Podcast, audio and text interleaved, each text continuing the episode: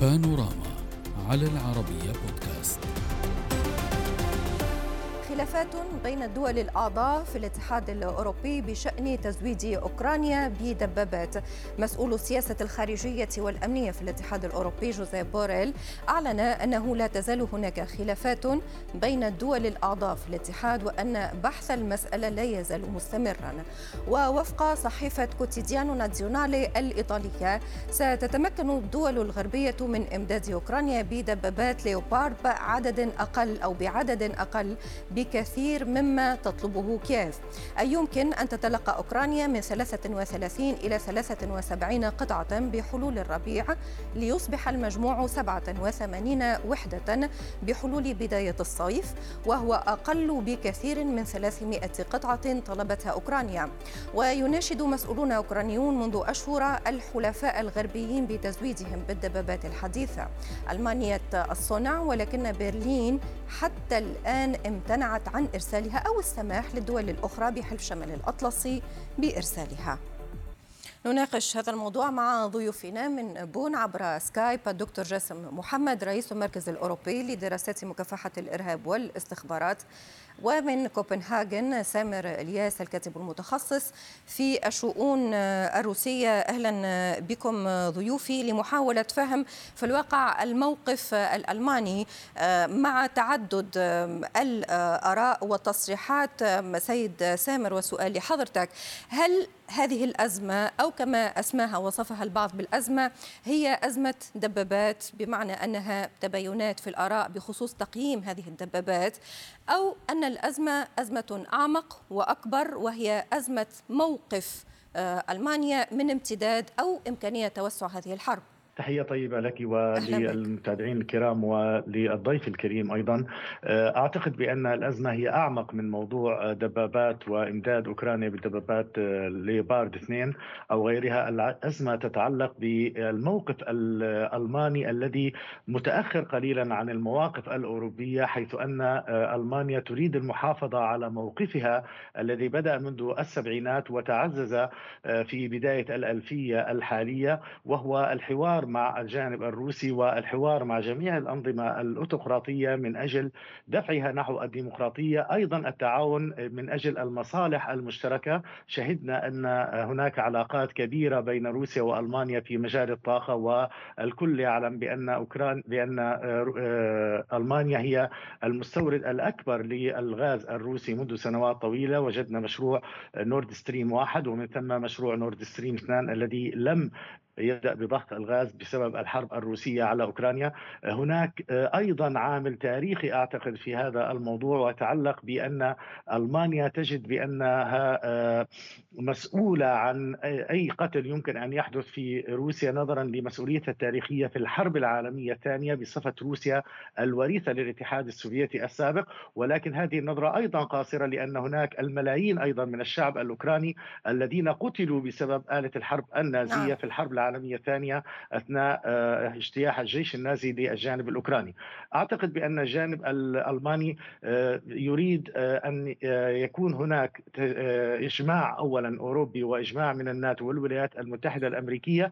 ومن ثم سوف يسعى إلى إقناع الشعب الألماني الذي بالمناسبة معظمه يدعم الجانب الأوكراني ولكن نصفه منقسم في موضوع تزويد الأسلحة. لنتذكر بأن ألمانيا هي ثالث أكبر داعم في موضوع الأسلحة بالنسبة لأوكرانيا بعد الولايات المتحدة الأمريكية والمملكة المتحدة. لكن وهي بذلك أسقطت جزء من التابو أو المحظورات التي فرضتها ألمانيا بتصدير الأسلحة إلى مناطق الصراع وخاصة المسؤولة عنها نعم. والتي كان شاركت فيها ألمانيا. لكن موضوع ليبارد أعتقد بأنه موضوع سوف يتم حسمه في الأيام المقبلة عندما يتم إعداد الجمهور الألماني لتقبل هذه الخطوة. صحيح والبعض حتى يركز على نقطة التقارب التاريخي الألماني الروسي الذي قد يؤثر كذلك على مسار هذا التحالف ولكن دكتور جاسم هل تتفق بأن ألمانيا مترددة ألمانيا متأخرة مقارنة ببقية دول الاتحاد الأوروبي وبأن هذا قد ينسحب على بقية قراراتها المستقبلية؟ نعم هنالك إجماع لدى وسائل الإعلام والمراقبين بأن ألمانيا بالفعل هي مترددة في موضوع الدبابات دبابات ليوباردو 2 هذه ربما هي واحدة من أكثر القضايا التي كشفت التردد الألماني. ونجد أنه حتى الاجتماع الذي كان بقيادة وزير الدفاع الأمريكي في قاعدة رامشتاين قبل يومين كان هنالك إجماع وكانت هنالك ضغوطات خاصة من أوكرانيا ومن بولندا وكذلك من صحيح فنلندا ولكن و... آه، دكتور آه، ترى حضرتك هذا التردد واضح ولمسناه في التصريحات ولكن ترى حضرتك بأن هذا التردد آه، يختزل في موضوع الدبابات أم كما يراه ضيفي أعمق وبأنه يلامس موقف ألمانيا من هذه الأزمة؟ لا أكيد. أتفق مع الضيف الكريم بأن يعني أسباب التردد هي أعمق من الدبابات ليباردو. هذا التردد هو يعود إلى ربما كانت في المقدمة إنه العلاقات التاريخية وكذلك العلاقات الجغرافية والديموغرافية ما بين كل من روسيا وكذلك ألمانيا. هنالك علاقات تاريخية وهنالك أيضا جاليات أو ربما آه، ألمان يسمون هنا بالأوس سيتلر يعني المهاجرين الذين اقتربوا عن ألمانيا واستقروا في آه، روسيا وهؤلاء يمثلون جالية كبيرة أو ربما شريحة كبيرة حيث عادوا في عقد التسعينيات من آه، يعني من روسيا واستقروا في ألمانيا وحصلوا على الجنسية الألمانية بعد التأكد من سجلاتهم المدنية بأنهم من أجداد أو من أصول ألمانية. يعني هذه الشريحة أيضا هي آه، تحظى أيضا بالتأثير أو بالإهتمام ولكن في آه، ألمانيا. ولكن دكتور جاسم كذلك على الجانب الآخر آه، هناك تحالف كذلك تحالف أوروبي وهناك اتحاد أوروبي في اعرض خطوطه تحالفاته نعم. مرسومة للحفاظ على مصالح الاتحاد الأوروبي والدول الأوروبية. أستاذ سامر هل ترى طالما أنكم اتفقتما على الأقل بأن الموضوع قد يكون أعمق وأخطر على موقف ألمانيا. ولكن أستاذ سامر هل ترى بأن هذا الموقف يمكن أن يغير من مواقف ألمانيا المستقبلية؟ لا نتحدث عن ليوبار يمكن أن يكون هناك وجود لحلول فيما يخص هذه الدبابات. وقالت ألمانيا بأنها مترددة ولكن الحلول موجودة. ولكن المواقف القادمة إذا ما طال أمد هذه الحرب؟ أعتقد بأن الجانب الألماني يدرك بأن آه، أوكرانيا تخوض معركة من أجل المحافظة على استقلال الاتحاد الأوروبي ومنع روسيا من التقدم أكثر.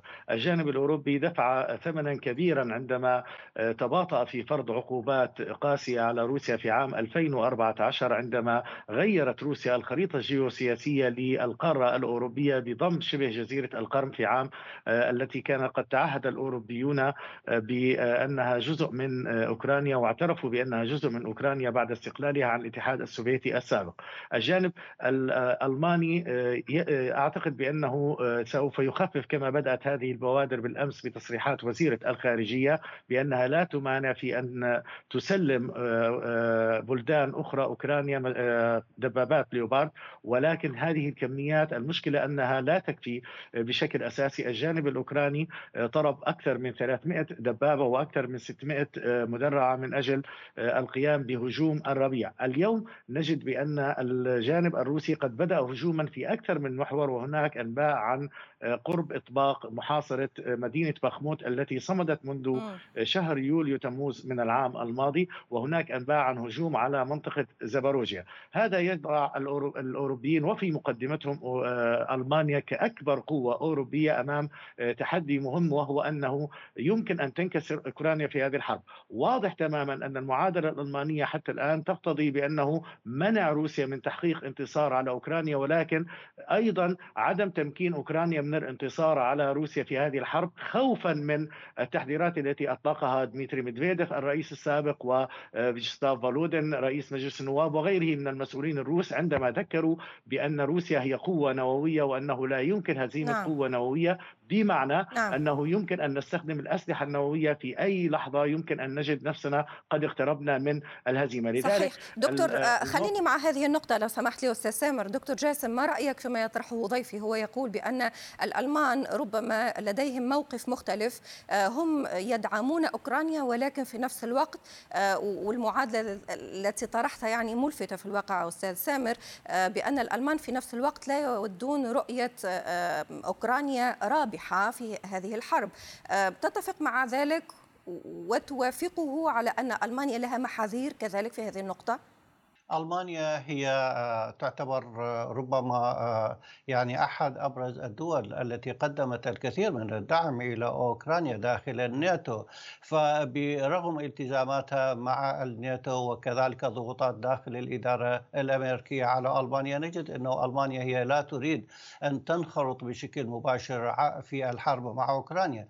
فلذلك ربما كان هنالك تصريحات آه، إلى الرئيس إلى آه، المستشار شولز ربما قبل شهر هو يقول بأنه آه، لا يريد أن يرى روسيا منتصرة في الحرب. وكانت انتقادات كبيرة إلى شولز وهذه الانتقادات تقول لماذا لا يقول شولز أنه يجب أن تنتصر أوكرانيا في هذه الحرب؟ فإذا هذا يكشف أنه مدى بصراحة الموقف الحرج الذي يعيشه يعني المستشار الألماني وكذلك الحكومة الألمانية، ألمانيا حتى في قضية آه، دبابات ليوبورد هي تجد إنه هذا انخراط ربما مباشر في الحرب مع روسيا وهي لا تريد انخراط بشكل مباشر. مع ذلك هي لا تريد أن تكون رأس حرب أيضا في هذه الحرب. ولكن كذلك يبقى السؤال لماذا آه، لا تود ألمانيا أن ترى نفسها بصورة المنخرط المباشر آه، في هذه الحرب؟ نعلم بأن هناك مخاوف وهناك دعوات ولكن الواقع يقول بأن الاتحاد الأوروبي كما تراه روسيا انخرط فعليا في هذه الحرب. وهنا سؤال أستاذ سامر.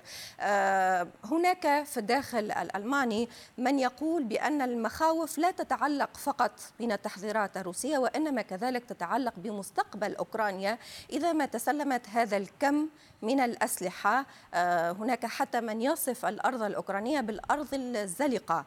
آه، ولا نعلم كما يقول نتائج هذا التسليح. ما رأيك؟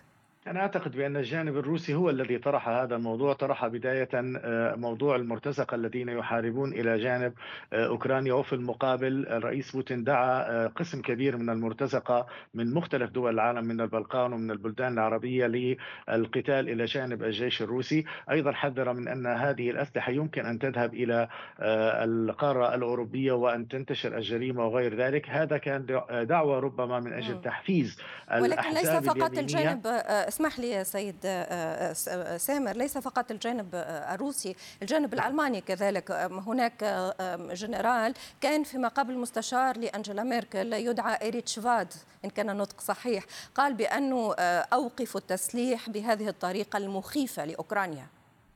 نعم آه، أنا قلت بأن الجانب الروسي آه، بدأ بهذه الدعاية ولكن بطبيعة الحال هناك أطراف في أوروبا داعمة لروسيا. هذه الأطراف آه، بشكل أساسي هي من الأحزاب اليمينية المتطرفة التي دعمتها روسيا لفترات طويلة وأيضا بقايا الشيوعيين الذين ما زالوا يدعمون الموقف الروسي. إضافة إلى وجود فريق كبير في ألمانيا من دعاة السلام وهذا لا يقتصر على أحزاب الاشتراكي وغيرها ولكن في جميع الأحزاب الألمانية هناك فريق يريد المحافظة على سياسة العلاقات الطيبة مع الجانب الروسي وهذا الفريق أيضا يزيد من آه، المشكلات التي يمكن أن تنشأ عن تسليح أوكرانيا بكميات كبيرة من الأسلحة. نعم. لكن في المقابل ما هو البديل الأوروبي؟ هذا هو السؤال الذي يجب أن يطرح إذا لم يتم تسليح أوكرانيا ووقف الجيش الروسي من التقدم واحتلال ألمانيا أو تقسيمها كما تريد آه، روسيا بين آه، بين أقسام تابعة لروسيا وأقسام يمكن أن تنخرط في بولندا والمجر وغيرها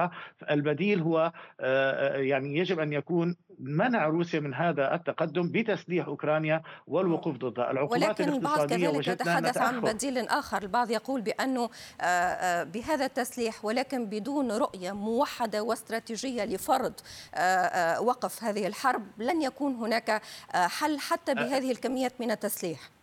تماما أنا أتفق تماما ولكن دعونا نتذكر بأن هناك محاولات كثيرة أجراها الرئيس الفرنسي ماكرون وأولف شولتز. ماكرون حصل على إجابة قبل أيام من الغزو الروسي لأوكرانيا بأن روسيا لا تنوي مهاجمة أوكرانيا ولكن في الرابع والعشرين من شهر فبراير كانت المفاجأة بأن روسيا بدأت عمليتها العسكرية. قبلها في في ربيع وخريف عام 2021 كانت هناك حشود روسية وروسيا كانت تؤكد بأن كل هذه التدريبات هي تدريبات طيب.